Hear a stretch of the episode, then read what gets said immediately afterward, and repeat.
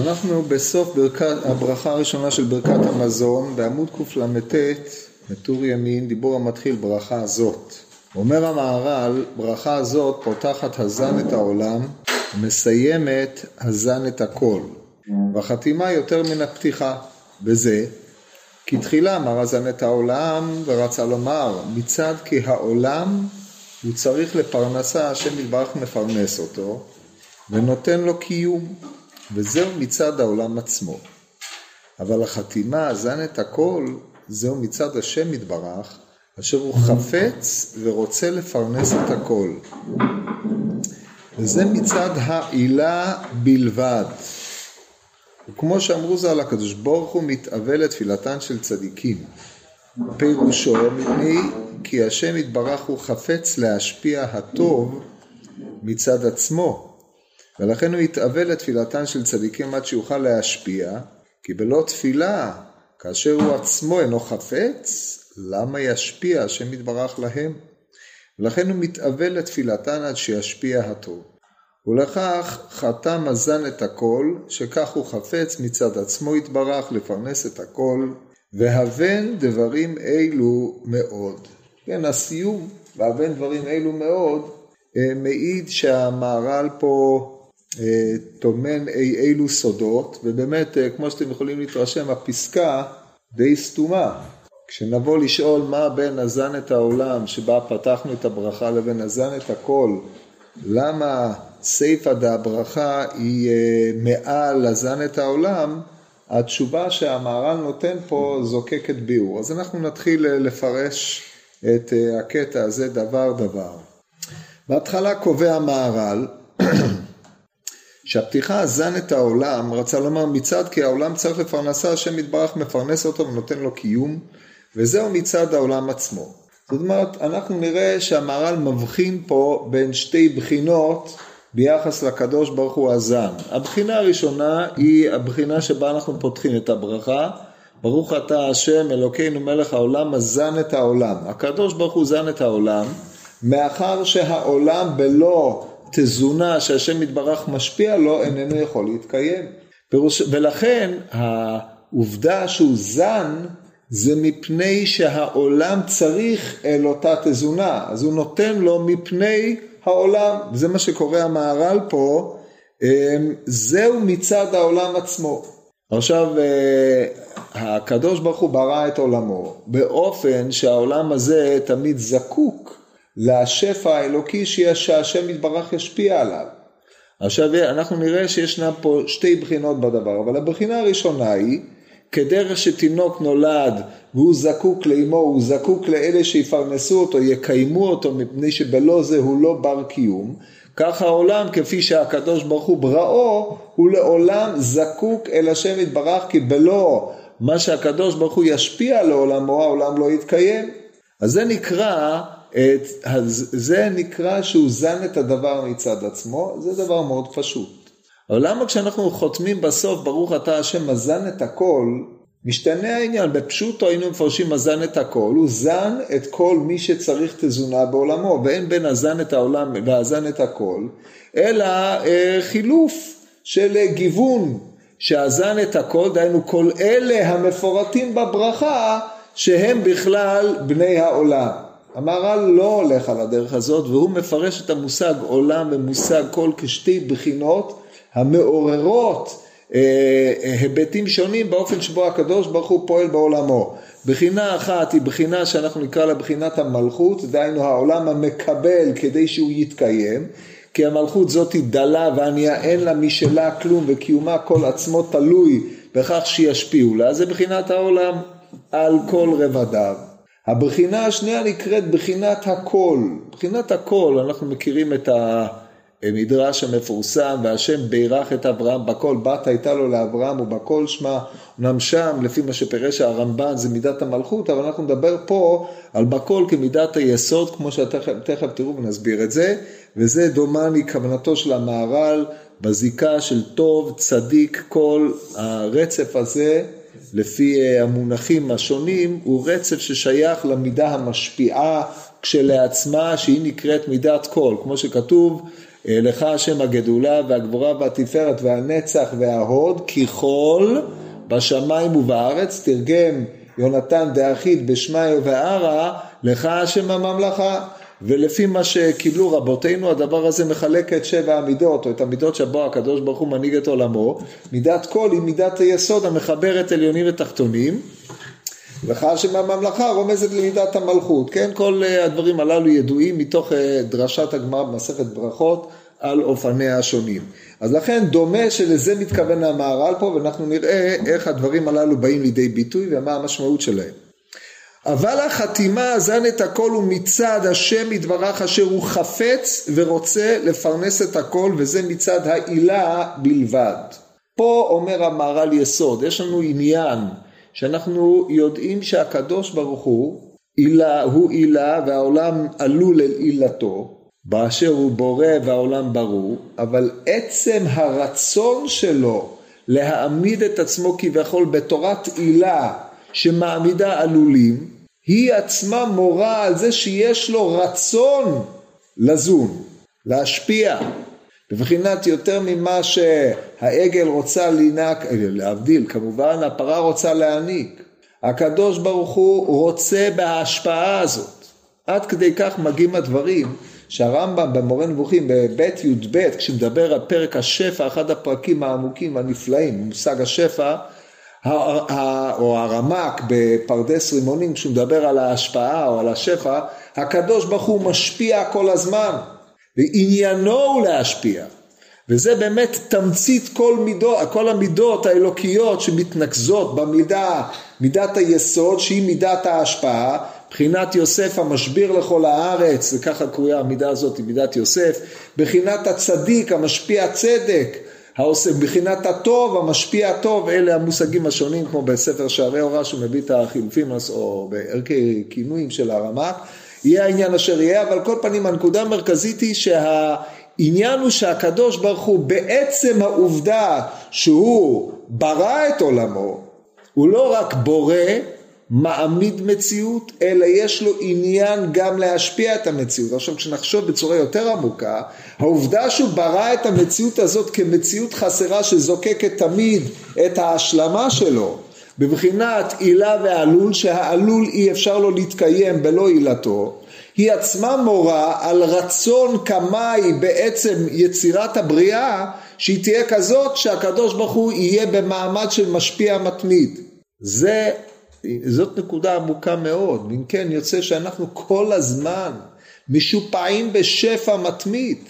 הרמב"ם בפרקי הנבואה, כשהוא מדבר על אה, השפע שמקבל הנביא, אז אה, בלי להיכנס לפרטים של השכל הפועל וכל העניינים הללו, אבל כל פנים המבוקש שעולה ממנו במקביל לפרק השפע, היא אותה טענה, יש שפע שכלי מתמיד ששופע מן השם יתברך על, אה, לפי הפרשנות של אה, ימי הביניים על הגלגלים ומשם על השכל הפועל ושכל הפועל הוא שופע על מה שתחת גלגל הירח. או אם היינו מנסרים את זה בתפיסות קצת יותר מודרניות או בניסוח אחר בלי להיכנס לכל הקוסמולוגיה של ימי הביניים הקדוש ברוך הוא משפיע דעת ושכל באופן מתמיד. אלא יש בעיה ברצפטורים דהיינו בקולטנים. אנחנו צריכים להכין את עצמנו להיות ערוכים לקליטה הזאת ויש עוד חידוש יותר גדול מזה, והוא שאנחנו צריכים לרצות לקבל את השפע הזה כדי שיהיה מוכן עבורנו. זו כבר נקודה שנוגעת לשאלת ההשגחה הפרטית, באופן שבו האדם פונה אליו, יתברך השם מיר אלינו, כמו שכתוב, כי עמך מקור חיים, השפע הזה הוא נקרא חיים, באורך נראה אור, כמו שבאר הרמב"ם במורה, שבאופן, בג' נ"ב דומני, שבאופן שבו אנחנו פונים אליו, ככה הוא פונה אלינו. אז יש שפע מתמיד כי הקדוש ברוך הוא רוצה להשפיע ולהיטיב, או כדעת כמו שניסח את זה הרמח"ל, מטבע הטוב להיטיב. והקדוש ברוך הוא נמצא, נקרא טוב, וכמו שאמרתי לכם, טוב עם מידת היסוד. אבל אנחנו צריכים להעמיד את עצמנו כעלולים, דהיינו כבעלי מודעות שאנחנו מקבלים את הטוב כדי שהטוב הזה המושפע יבוא אלינו כמאמר הכתוב כי אצוק מים על צמא ונוזלים על יבשה אצוק רוחי על זרעך וברכתי על צאצאיך. עכשיו אצוק מים על צמא ונוזלים על יבשה רוב אם אתה לא מעמיד את עצמך כצמא מה שיקרה למים שהוא יוצק הם יישפכו על היבשה, כן, ראוי להסתכל פירוש המלבים על הפסוק הזה, זה פסוק אה, דומני בישעיהו מ"ב, שהיה מ"ב, וזה העיקרון המוצג פה. עכשיו נראה איך הדבר הזה בא לידי ביטוי בניסוחיו העדינים של המהר"ל. החתימה הזן את הכל זה מצד השם יתברך. לנו לא מצד הצורך הקיומי של העולם, אלא מצד הרצון של הבורם המעמיד את עצמו בעמדת עילה. עילה לא יכולה להיות עילה בלי שיש לה עלול. כמו שבורא לא יכול להיות בורא בלי שיש שם בריאה. אומנם כתוב אתה הוא עד שלא נברא העולם, אתה הוא מי שנברא העולם, אמת, אבל זה מבחינת הקדוש ברוך הוא כשהוא לעצמו, כמו שמסביר השלה, וכמו שמסבירים אחרים, האדמו"ר הזקן ועוד, שהעולם הזה כמו שכתוב, אני השם לא שניתי ואתם בני ישראל לא חיליתם, דהיינו בריאת העולם לא שינתה במהותו האינסופית כלום, אבל מבחינת היותו בורא או היותו עלול הוא זקוק ונצרך אל העלולים כדי להעמיד את עצמו כבורא. מבחינת מה שאומרים בנוסח האשכנז צור ישראל קומה בעזרת ישראל, או ועתה יגדל נא כוח אה, השם כאשר דיברת לעשות היה לך לעוזרני, הגמרא המפורסמת, מסכת שבת בפ"ט. אז על דרך זה אנחנו מדברים על הצורך של הקדוש ברוך הוא כביכול, כל זה רק מנקודת ראותנו, כפי שגילה לנו בתורה, להשפיע אלינו, לכן הוא רוצה להזין. התזונה הזאת נקראת הזן את הכל, עכשיו שימו לב, את הכל, הכל הזה יכול להיות המושא שמקבל את אותה תזונה, או המושא שאותו הוא מזין כדי שהעולם יהיה ניזון ממנו, דהיינו בחינת הצדיקים או בחינת היסוד או בחינת מה שתכף נראה. ואומר אבל החתימה הזן את הכל מצד כי השם יתברך אשר הוא חפץ ורוצה לפרנס את הכל וזה מצד העילה בלבד.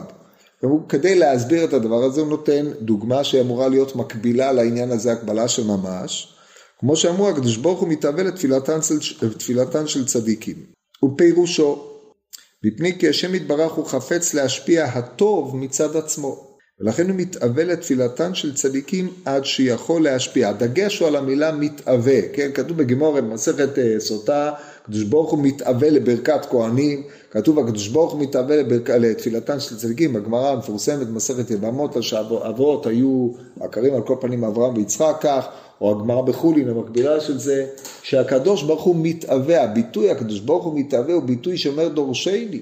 אין המתאווה מתאווה אלא אם כן הוא חסר, והוא מתאווה להשלים את חסרונו, דבר שאסור לאומרו על גבי השם יתברך. אז מה משמעם של הדברים מתאווה לתפילתם של צדיקים? חוץ מזה, אם הוא רוצה להשפיע על הצדיקים, בשביל הוא צריך את התפילה שלהם, שישפיע עליהם בלי תפילה. אלא מה?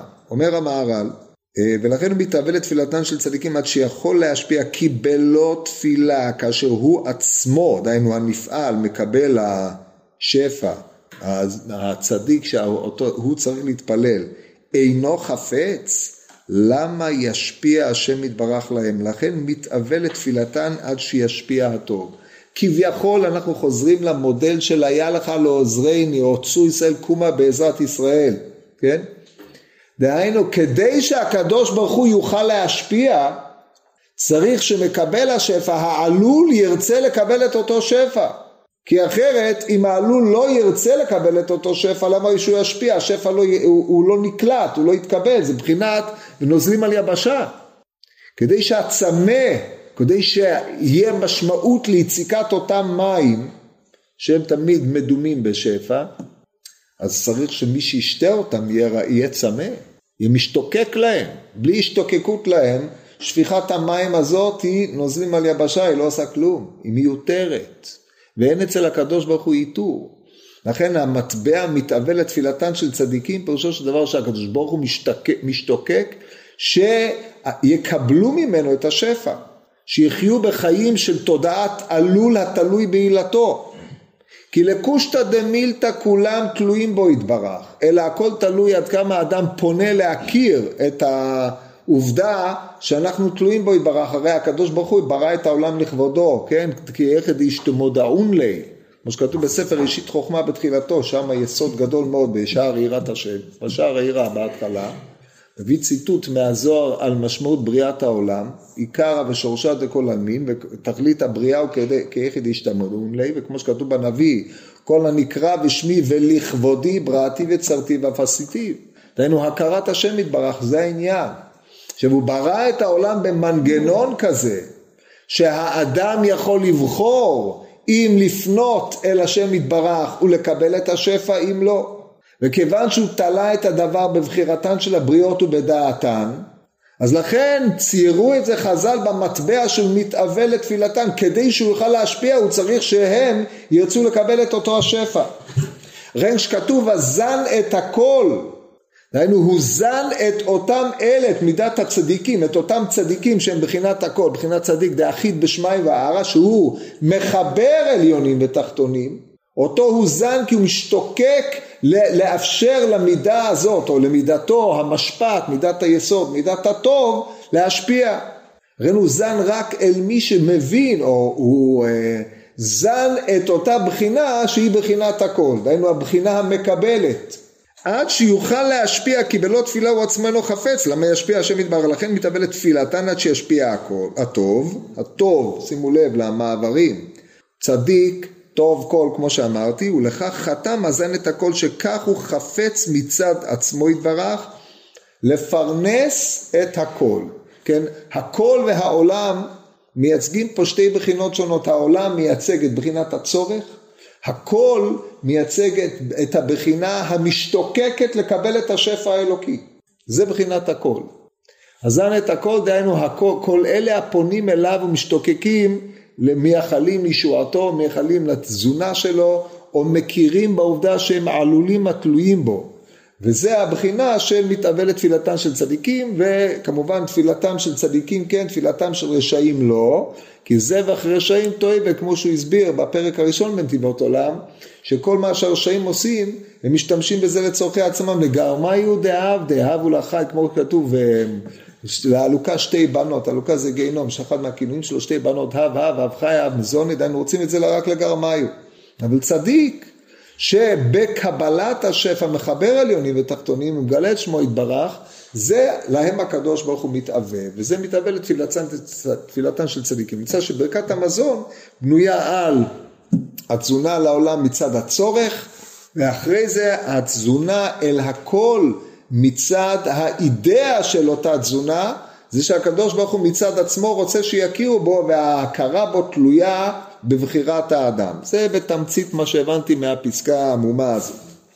טוב, עכשיו אנחנו עוברים לברכה השנייה, שפה הוא מעריך, כן. לגבי מבחינת היסוד, זה, היסוד זה מצד, מצד ההשפעה. שה... כן, ביסוד ישנם שני צדדים, יש שני צדדים.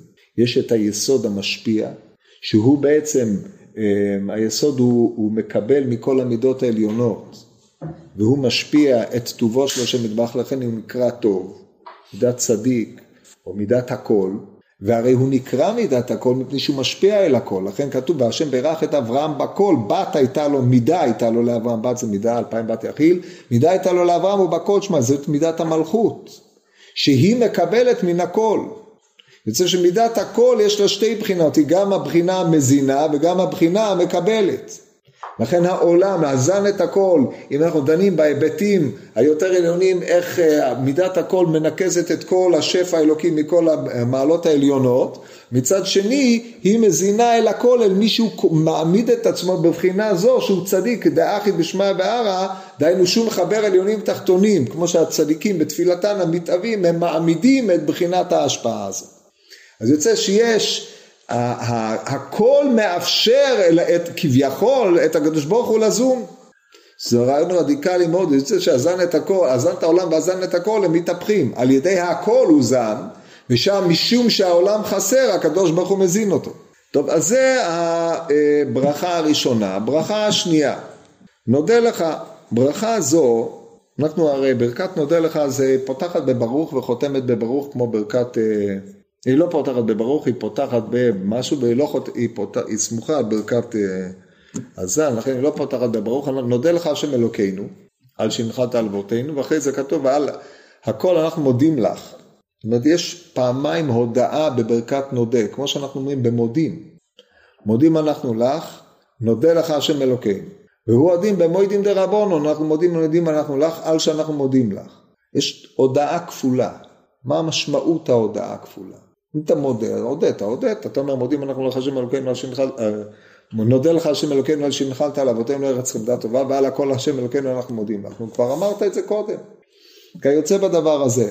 מוידים אנחנו לך השם אלוקינו ולאבותינו צור חיינו מגן אישנו אתה הוא לדור ודור. נודה לך ונספר תהילתך. הודית כבר קודם. אלא שישנם שתי בחינות בהודיה. יש בחינת מוידה על האמת, מודה. הודעת בעל דין כמאה עדים דם. אתה בא ומודה, מצהיר, זה האמת. ויש בחינת מודה אחרת, שהיא בבחינת לא קרא, הקדוש ברוך הוא לא היה אדם שקרא, כתוב על לאה, שלא היה אדם שהודה לקדוש ברוך הוא עד שבאה לאה והודתה, שנאמר, הפעם הודה את השם, את. מה היא הודתה? שהיא קיבלה יותר מחלקה. זה ההכרה בטוב. עכשיו שניהם מתלטליאן זה בזה, מפני שרק על ידי זה שאתה מודה על האמת אתה יכול להכיר, להכיר בטוב, אם אתה לא מודה על האמת אתה לא יכול להכיר בטוב, אז כשאתה אומר מודים אנחנו לך שאתה הוא השם אלוקינו, אנחנו מודים לך, מודים לך שאתה הוא השם אלוקינו, נודה לך ונספר תהילתך, זה שתי הודעות, אנחנו מודים לך, דיינו מכירים ומצהירים שאתה הוא השם אלוקינו, מודים לך כמו שאני מודה לחברי שהוא צודק, שאתה כך וכך, זאת הצהרה, ואנחנו מודים לך על מה שנתת לנו. לכאורה המטבע הזאת צריכה להיות קיימת גם בברכת נודה. עכשיו נראה מה הוא אומר על זה. כי הוא לא אומר את הדברים האלה במפורש, אבל מתוך ההשוואה בין הדברים אפשר להסיק את זה. אומר המהר"ל, ברכה זאת תחילתם לא ידע לך וכן בסוף על הכל אנו מודים לך. אנחנו. ולא כן הראשונה ולא השלישית, דהיינו ברכת הזן אין בה מזה, וגם ברכת אה, הארץ אין בה מזה. אין ברכת הזן יש בה תחילה וסוף בהזן, אבל אין שם הודיה, והוא הדין לברכת הארץ. אומר המהר"ל, אה, ולא כן, אה, כי מה שנתן לנו הארץ, אשר מן הארץ חיי האדם. ולא כן ברכת המזון שהוא יתברך מפרנס אותו כל שעה ולא נקרא שנתן לו חיים כאשר מפרנס האדם שעה אחת כי אין זה כל חייו. אבל הארץ נתן להם למתנת עולמים אשר מן הארץ הם חיים כל ימיהם. ולכן כמו שכל הודאה כאשר נתן לו החיות ועל זה שייך הודאה כך נותן הודאה לארץ. ולכך אנו מתחילים בברכה זאת נודה לך הוא מסיים בנודה לך. אבל בעניין בית המקדש דבר זה אינו חיות האדם כמו שהוא הארץ שהוא חיות האדם ושייך בזה הודאה גמורה. וכן תמצא בכל הודאה שההודאה תמיד על חיינו המסורים ועל נשמותינו הפקודות מפני שנתן לנו החיים כאשר נתן לנו הארץ וכמה שאנחנו אומרים ברכה ועל חיינו, לכך תקנו הודאה תחילה בסוף. נקודה. שוב פסקה הזאת היא אה, מנוסחת בעמימות מה, אבל באופן עקרוני אנחנו יכולים לראות מתוכה את המבנה. ברכת נודה שונה מהברכות האחרות. ההודאה מאפיינת הודאה על חיים. החיים באים בזיקה אל הארץ. אפיונה של ברכת ההודעה בכלל, כמו שאנחנו מוצאים במקומות אחרים, היא הודעה כפולה. ולכן התבנית הזאת תימצא גם בברכת נודה. זה המסגרת של טענותיו של המהר"ל. עכשיו לגופו של עניין להבין את התוכן של הדברים, דהיינו זה ההיבט הפורמלי של מה שהוא טוען פה. עכשיו אנחנו צריכים להבין את התוכן, איך הדברים הללו מתיישבים, מה משמעותם אה, השכלית, כפי שהוא מרמז פה בין ריסי הדברים. אז נתחיל שוב. דבר ראשון הוא קובע שיש הבדל בין הזן או הפרנסה או פשטותה של ברכת הזן לבין ברכת אה, נודה, ברכת ההודעה. ברכת ההודעה אנחנו מודים על הארץ, כמו שאנחנו חותמים על הארץ ועל המזון. בעיקרה היא ברכת הארץ, ארץ חמדה טובה ורחבה. כן, יש אה, נספחים נוספים, הוצאתנו מארץ מצרים, ובאיתנו מבית עבדים, בריתך, תורה, אבל המרכז הוא הארץ, בזה אתה פותח ובזה אתה חותם. עכשיו אומר המהר"ל הארץ היא, היא שונה מברכת הזן, מפני שברכת הזן היא תזונה לחיי שעה, היא נותנת לך סיפוק של חיי שעה. אדם רעב צריך למזונו כדי לסלק את רעבונו לפי שעה. היא לא קשורה לחיים במובן המלא, היא נותנת לו חיי שעה, חיי שעה הם לא חיים, הם צרכים פרטיים לפי שעה.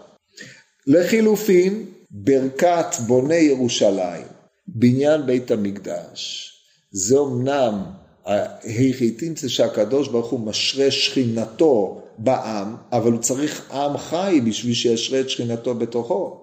לכן זה בעצם בא למעלה רוחנית הרבה יותר גבוהה, לרומם את העם החי, להוציא את תעודתו מן הכוח אל הפועל, להגיעו אל השלמות.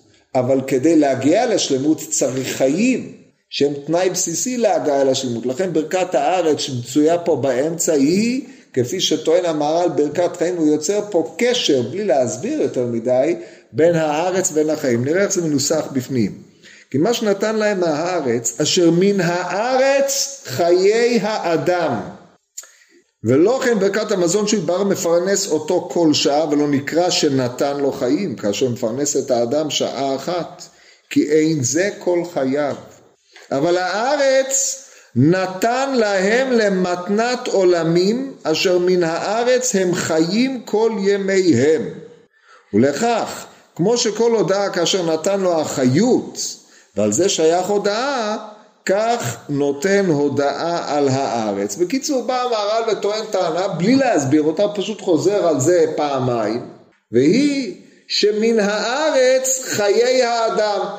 זה, זה נכון אה, כנראה, אם, אם נאמץ את ההבנה הפשוטה שהאדם ניזון מן הארץ, או ממה שמתקיים על הארץ, הארץ היא זאת שנותנת לו עמידה, קיום וכיוצא בזה באופן מתמיד, מפני שבלא הארץ לא היה אדם קיום, אז לכן הדבר הזה נכון תמיד, אבל מה מיוחד אם כן בארץ המסוימת הזאת, ארץ ישראל? כי הרי הוא חוזר עוד פעם, שימו לב, בהתחלה הוא קובע מן הארץ חיי האדם, אבל אחר כך הארץ נתן להם למתנת עולמים אשר מן הארץ הם חיים כל ימיהם. מה הוא רומז? למען ירבו ימיכם וימי בניכם על האדמה שנשבע השם לאבותיכם. ברור, כל ימיהם. מה עניינו? הארץ, ארץ ישראל, בהבחנה מארצות אחרות, היא הארץ שעם ישראל חי בה, מתקיים בה כעם. אנחנו, ברכת אה, הארץ היא לא ברכה של אדם פרטי, הראיה, מפני שכל מה שאנחנו מזכירים שם הם דברים כלליים על הארץ אשר הנחלת לאבותינו, ארץ חמדה טובה ורחבה. אם כן מדובר על ארץ ישראל, ארץ ישראל היא זו שנותנת חיות לאומה. כן, אני לא צריך להעריך, ומי שקרא את אה, ספר, אה, אצל הרב קוק יש אה, על אורות ארץ ישראל ודברים, כן, זה, זה לא התחום שאני מבין בו יותר מדי, אני לא מבין בו כלום, אבל כאן כולם מכירים את הפסקה הראשונה בספר אורות על הארץ וכו', אבל גם אצל המהר"ל באופן עקרוני הדבר הזה הוא דבר יסוד. ארץ ישראל היא שורש החיות של האומה. ובלא זאת אין לאומה חיים, כמו שהרמב"ם כותב בספר המצוות, אם עם ישראל כולו יגלה מארץ ישראל יאבדו אותות האומה לגמרי. עם ישראל נחשב חי כאשר הוא נמצא בארצו, כאשר הוא נמצא בגלות הוא מת, רקב עצמות, וחזון העצמות היבשות של יחזקאל די בו כדי להבין את הדברים הללו. אנחנו יודעים, מקובלנו על פי הגר"א, שהתיאור של ישראל בגלות, ככל שהגלות מתמשכת, המצב היה בבבל הם היו רק בגדר מתים והעצמות, העצמות היו עדיין קיימות, אחרי זה כאשר התפזרו לכל אה, שאר הגוליות נעשה רקר עצמות, רק בובית נותר אפר ולא כלום, לכן העובדה שעם ישראל חוזר לארצו היא בחינת תחיית המתים כפשוטו ממש, תחיית המתים של האומה, כן הארץ היא מקור חיותה של האומה, ארץ ישראל דווקא. הארץ בכלל היא זו שנותנת לאומה כלשהי מ-70 אומות את המעמד שלהם, המשמעות שלהם. כן, היום שאנשים חיים בעולם אה, שיותר גלובלי, אין להם זיקה למקום שהם חיים בו, אין להם זיקה ללאומיות שלהם. זה כנראה יתעורר עוד מעט באופנים אלו ואחרים, בלי שאנחנו צריכים לדעת את זה. אבל זה סביר שה... הצד הרע שבזה זה הנטייה הפשיסטית שמתעוררת מדי פעם, נראה לי שבאירופה זה יבוא עוד מעט, אחרי שהערבים יעשו שם עבודה טובה, הנטיות הלאומיות הפשיסטיות יחזרו ויתעוררו, כי זה תמיד, זה, זה המחזורים של אה, העולם עד בוא משיח צדקנו במהרה בימינו, ככה הקדוש ברוך הוא מנהל את עולמו, מתיש כוח הלאומיות ואחרי זה מחזק אותה, ככה זה עובד. היו פעם דברי פעם, כדי שהלאומיות היוונית תחזור ותתגבש, הם צריכים להביא עליהם את הפרסים. איך שהם ניצחו את הפרסים, חזרו לריב ביניהם, והרומאים כבשו אותם ואיבדו אותם. אבל תמיד היה צריך איזושהי, איזשהו אה, עניין המאתגר את הלאומיות. היום, כמו שאנחנו רואים, יש לנו בעיה, יש בעיה עולמית גדולה עם הלאומיות, שרק אה, באמצעות הפונדמנטליזם שבא לידי ביטוי בגישות המוסלמיות למיניהם, שהם אה, הרס העולם, לא משנה איזה מוסלמים, זה דת רעה מאוד, רעה, סולפת, אבל היא מלח הממתק את הבשר, היא בעצם זאת שתעורר את האנשים להכיר מי הם. גם אצלנו, מש... באופן אירוני, באופן אה, פרדוקסלי, היא מה שמאפשרת איזושהי בחינה של שימור שלא י... מכל הדעות הקלוקלות שהעם שואב מכל ההזיות האירופאיות האלה. אז על כל פנים נחזור לשאלת האומה, או הארץ, הארץ היא מקור קיומו, חיותו של העם באשר הוא עם. הדבר הזה הוא גם נכון ליחיד. הרי קיומו של היחיד, הנחלה, היא המשך של היחיד. מי שחושב במושגים משפחתיים, במושג שהקיום של האדם, הקמת שם, היא על ידי זה שהנחלה עוברת עם הבנים. ולכן יש זיקה פנימית עמוקה בין הארץ לבין העם. הנתק ביניהם בעצם הופך את האדם להיות תלוי באוויר. אם העולם, אה, הממון נקרא יקום, אומר רש"י, את היקום אשר תחתיהם זה ממון, מפני שממון מקימו לאדם על רגליו, הרי עצם דאפקי בלשון יקום, מפני שזה מה שמקים את, ה, את, ה, את האדם על רגליו, הארץ היא בוודאי מעמידה את העם על רגליו. לכן החשיבות של הכרת הארץ, טובו הגדול שהקדוש ברוך הוא השפיע, שהשפיע עלינו, זיכה אותנו בארץ הזאת, זה מעלה שאין מעלה עליה, הרי אנחנו יודעים, ארץ אשר עיני השם אלוקיך בא, תמיד מראשית השנה עד אחרית השנה, ארץ ישראל שונה משאר הארצות. שיטת הרמב"ן המפורסמת, כבר קדמו אבן עזרא, ואלוהי ניכר הארץ, שהשרים שולטים בשבעים בעולם, אבל בארץ ישראל זה השגחה פרטית מיוחדת של הקדוש ברוך הוא, עלינו. לכן אין לך חיות גדולה מזו. חיות בסיסית של האומה. ולכן אנחנו צריכים להודות ולשבח את הקדוש ברוך הוא על הדבר הזה, על החיות. אם כן, בכל הודיה על חיות יש הודאה, אנחנו מוידים, מכיר, הודאה כמו שיש מוידה במקצת, יש מוידה בכולו.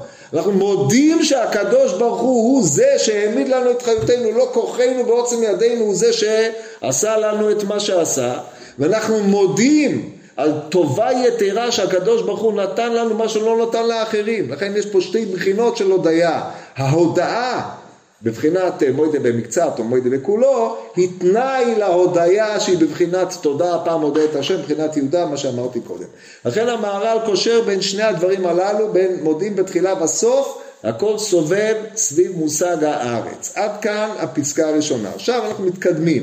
הארץ הזאת מתאפיינת בשלושה תארים, ארץ, אה, אה, למעשה יש תשעה, יש פה ריבוי של תארים, אבל ארץ חמדה טובה ורחבה. חמדה טובה ורחבה. שלוש בחינות. ואחרי זה אנחנו נראה שהבחינות הללו מתקדמות עד כדי כמובן עשר בחינות. תשע ואחד עליהם, כן? זה המבנים הקלאסיים שיעשה בהם שימוש. עכשיו נראה מה אומר על אה, חמדה טובה ורחבה. אומר המהר"ל, כן. ותקנו לומר נודה לך שהנחלת על אבותינו ארץ חמדה טובה ורחבה פירוש זה. ארץ חמדה, כי הדברים שבארץ נחמדים הם. כמו שאמר הכתוב ארץ נחלי מים עיינות ותהומות יוצאים בבקעה ובהר. ויש בה גנות ופרדסים נעים, והפירות וכל אשר בה נחמדים לאדם. קיצור גן עדן. כאן לא צריך הרבה דמיון כדי לראות פירות, גנות, פרדסים, מה עוד יש לנו? פירות נחמדים לאדם, קצת דמיון, אתה נמצא בגן עדן, זאת הארץ, לא מתואר, לא גושמה ביום זעם, אומרת הגמרא בזבחים, גן עדן היה פה. צריך לדעת לראות את זה. כל אלוהים מתהלך בגן לרוח היום, זה גם מתקיים פה, כן? כמו שאמרנו קודם, השגחת השם יתברך. אם כן, הארץ מצד עצמה היא ארץ נחמדת, היא מעמידה זכיות חמדה. זה במדרגה הנמוכה, במה שאתה, מה שניכר בה. ואחרי זה, מפני כי יש דברים שאדם חומד אותם ואינם טובים בעצמם לבריאות גופו ולתת כוח אליו, על זה אמר ארץ טובה, שהיא טובה בעצמה, שהמאכלים שבה טובים ומבריאים את האדם ומחזקים אותו, זהו טובה. זאת אומרת, אנחנו עכשיו מדברים ברובד הקיומי הבסיסי של מתן החיות, הארץ הזאת, יש בה עניינים של נחמדים, פירות נחמדים, גנות ופרדסים, עיינות ותומות יצאים בבקעה ובארץ, חיטה וסורה וגפן, תאנה ורימון, ארץ זית שמן ודבש כל זכיות החמדה הללו, והם גם טובים. זאת אומרת, יש חמדה, אדם יכול לחמוד כל מיני דברים שמזיקים לו, כמו שקורה בפועל אצל רוב בני אדם. אבל אה, אז הארץ הזאת אמורה להביא את האדם לתודעת חיות בריאה. זה חמדה ומה זה רחבה, אה, מה זה טובה, מה זה רחבה, ואחר כך אמר רחבה כמשמעו. דהיינו ארץ רחבת ידיים. כן, אמנם אנחנו מכירים ארצות אחרות שהן רחבת ידיים, אבל זה המהר"ל נותן פה את הפירוש הבסיסי, הפירוש של ההתקיימות של העם כגוף, כ... בצד, ה... בצד הקיום הפיזי שלו. היינו הקיום של אומה בתשתית הבסיסית ביותר שהיא נצרכת לה. זה הרובד הראשון. מוסיף המהר"ל עוד על רחבה, כי הרי יש ארצות הרבה יותר רחבות. ארץ רחבת ידיים כארצכם, ככה המליצו לישראל, ש... זאת אומרת זה סנחריב אמר, שהיה שם אחד מה... של מנס, אני לא זוכר, אחד מהמלכי אשור, אני אקח אתכם לעשרת השבטים, אני אקח אתכם לארץ רחבת ידיים כארצכם. בכלל, שהוא ראה את הארץ הזאת, רחבת ידיים, זה יפה שההוא שבא מאשור ראה את ארץ ישראל באופן כזה, או שמא זה רק פיתוי, דברים קיצור תקע אותם שם באזור הרי לכלך חבור וגוזן והרי מדי, ושם נתקעו. טוב, אז זה הרחבה, ואז הוא מוסיף מדרגה יותר עליונה, גם מעלה עליונה, כמו שאמרו בפרק הנזקים, שנקראת ארץ צבי, בשביל שמחזק על כל יושביה ואין לה דוחק היישוב, לכן זה נקרא אחריו. זה קשור כמובן לרחבת ידיים.